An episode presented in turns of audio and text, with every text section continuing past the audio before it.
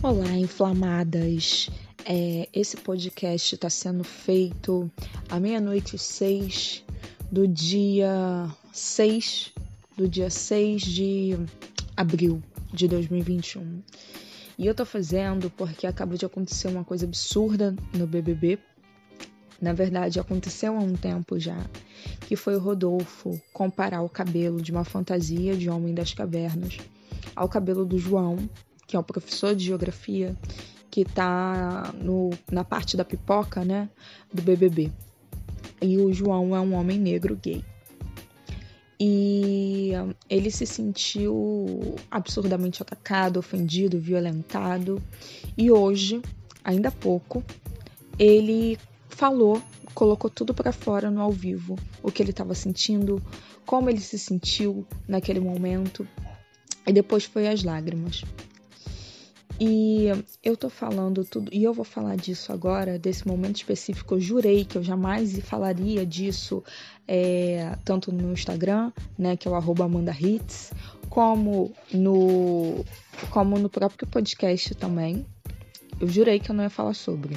Mas eu tô falando porque eu tô com uma dor de cabeça enorme depois de ver toda a repercussão e principalmente depois de ver o choro dele. Eu recebi várias e várias mensagens no meu WhatsApp quando isso aconteceu, pedindo para falar sobre.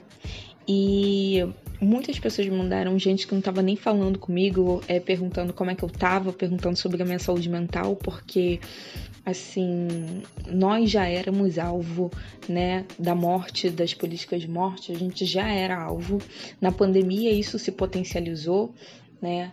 É, eu falo no lugar de mulher negra, mas sendo que a gente entendendo o círculo não branco, né? As pessoas indígenas também, isso potencializou a morte. E é óbvio que a saúde mental é, da população negra não tá boa, não tá ok.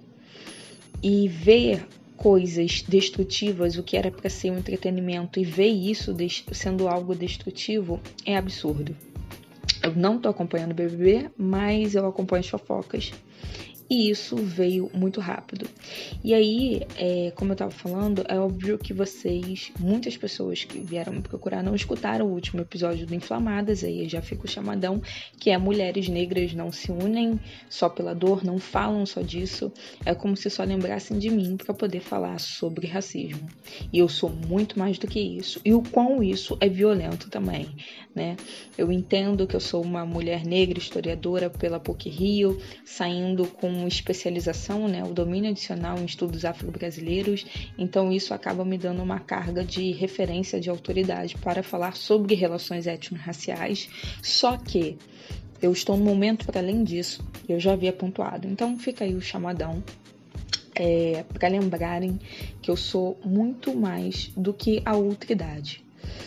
Que eu já falei sobre Grada Quilomba e é com Grada Quilomba que eu vou inserir esse assunto é, o João, quando ele falou, ele rompeu em lágrimas.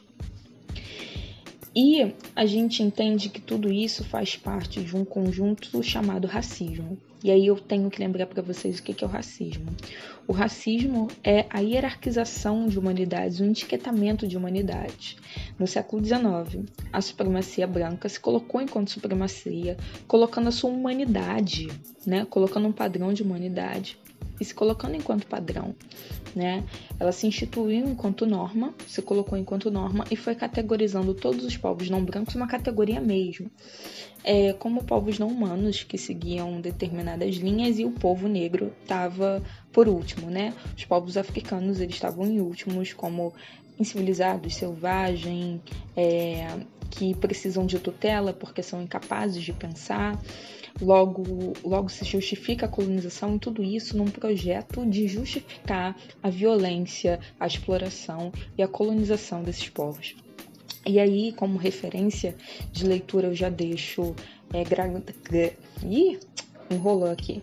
Grada Quilomba, né, em Memórias da Plantação, e Achille Mbembe, né, que ele tem um livro chamado A Crítica da Razão Negra e que ele vai tentando entender é, como é que a Europa, né, porque esse pensamento ele tem um lugar e ele tem datas específicas, né? Eu falo que é no século XIX, mas antes disso já estava sendo já estava sendo ideologizado, né?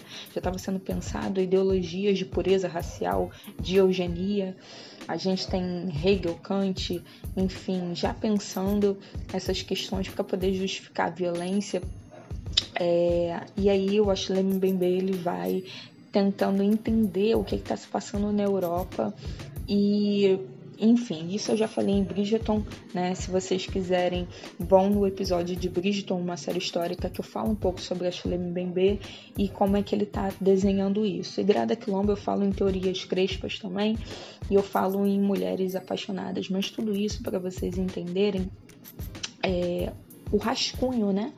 Do pensamento que está sendo, que tá sendo colocado na mesa, né? Que é o, o racismo é a hierarquização de humanidades. Então, essas associações que vão sendo feitas, como para além do humano, o não humano, o exótico, exo, né? A gente pensa no prefixo exo, o que está para o que tá para fora.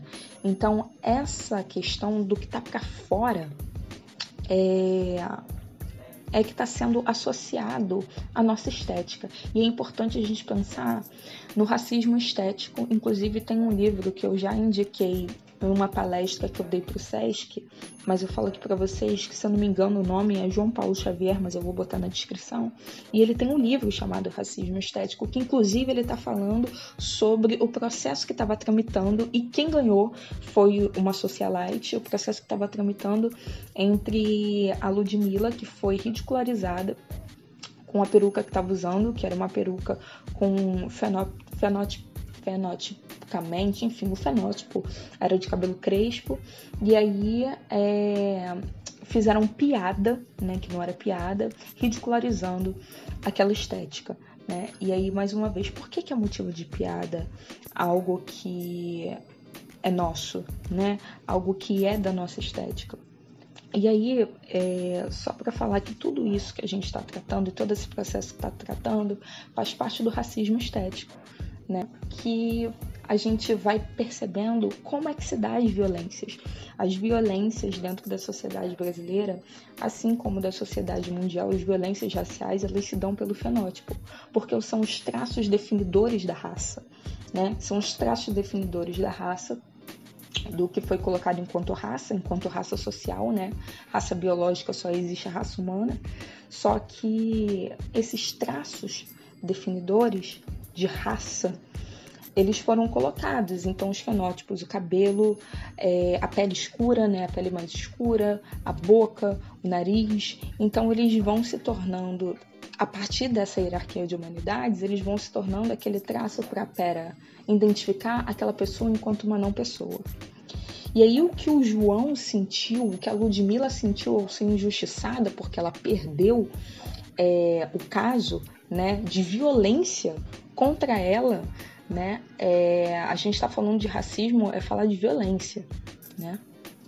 É, ao fim e ao cabo, é violência. E perder tudo isso é um processo traumático. E aí eu volto a Grada Quilombo em Memórias da Plantação, que eu sempre me agarro ao conceito de outridade, porque eu sempre fico assim, vocês precisam entender o conceito de outridade para entender a chave da, do pensamento dela, né, que ela está defendendo isso no doutorado, porque ela é psicóloga. Nem apresentei a Grada Quilomba nem o Ashley Mbembe.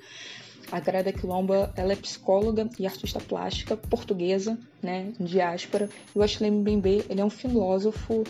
É...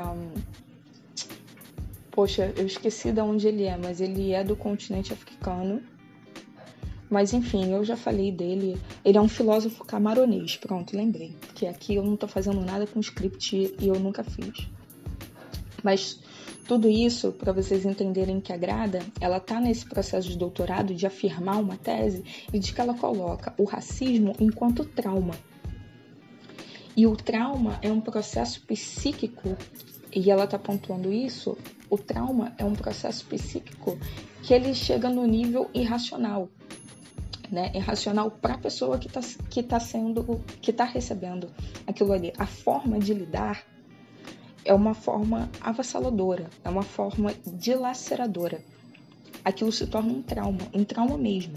Não é, não é, não tem como ser tratado apenas como violência. Ela está para além da violência. ela coloca, inclusive, que eu nunca vou esquecer dessa parte que o colonialismo ela é uma, é uma cicatriz que às vezes purga e às vezes sangra. Então tudo isso que a gente está percebendo é parte de um conjunto maior, um conjunto coletivo que foi pensado para remeter ao passado, que foi pensado para subjugar, explorar e hierarquizar pessoas e que é algo que não foi superado, porque ele vem sendo afirmado constantemente. Quando Ludmilla perde um, um caso judicial, ele está sendo afirmado. O projeto político ele está sendo afirmado dentro do judiciário. O racismo institucional ele está ali.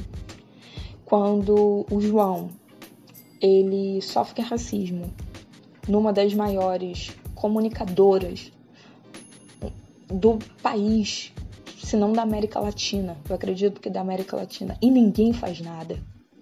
E aí é preciso ele, a pessoa que se colocou nesse processo psíquico do trauma, vir falar. E aí a gente vê o resultado. E ela coloca também associações que eu já falei aqui também, é, no penúltimo episódio, que é teorias crespas e estética negra, então não é novo o assunto para vocês. Em que ela coloca as associações, elas não são à toa.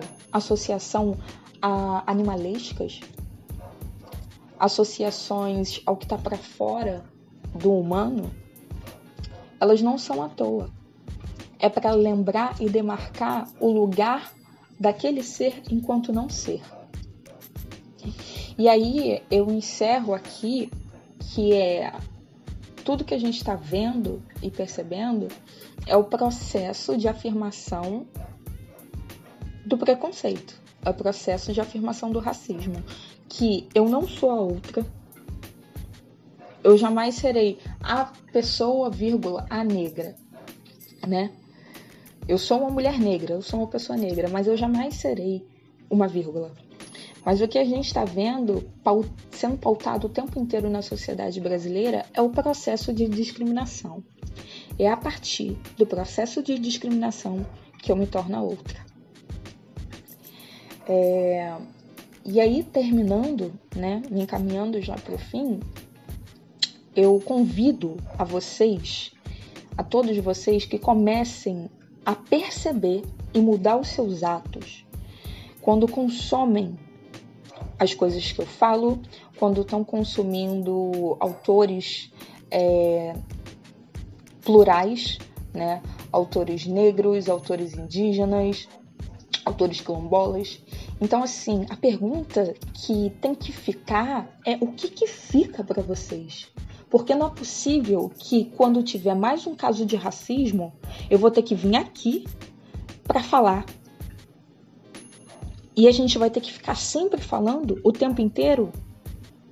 É como se vocês, brancos, precisassem de tutoria para as merdas que vocês fazem.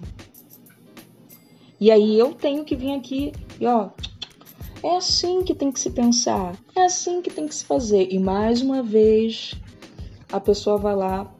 A questão toda é o que que vai ficar para vocês.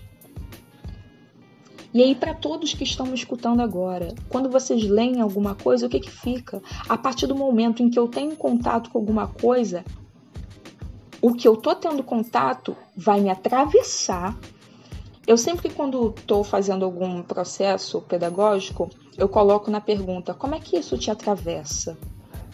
Porque as coisas nos atravessam, as questões nos atravessam, as pessoas nos atravessam. Alguma coisa fica. Então é necessário a gente pensar o que, que fica para vocês. O que, que vocês vão fazer a partir disso com a informação que eu estou dando? Porque o posicionamento vai ter que mudar. A sociedade está mudando. 54% da população brasileira se reconhece enquanto negra. Isso é mais da metade. Então é isso. O que que fica? Ok? Então, esse foi um Inflamadas inflamadíssima. Eu espero não ter que vir aqui. Se eu tiver que voltar aqui, é para falar de coisas boas, ok?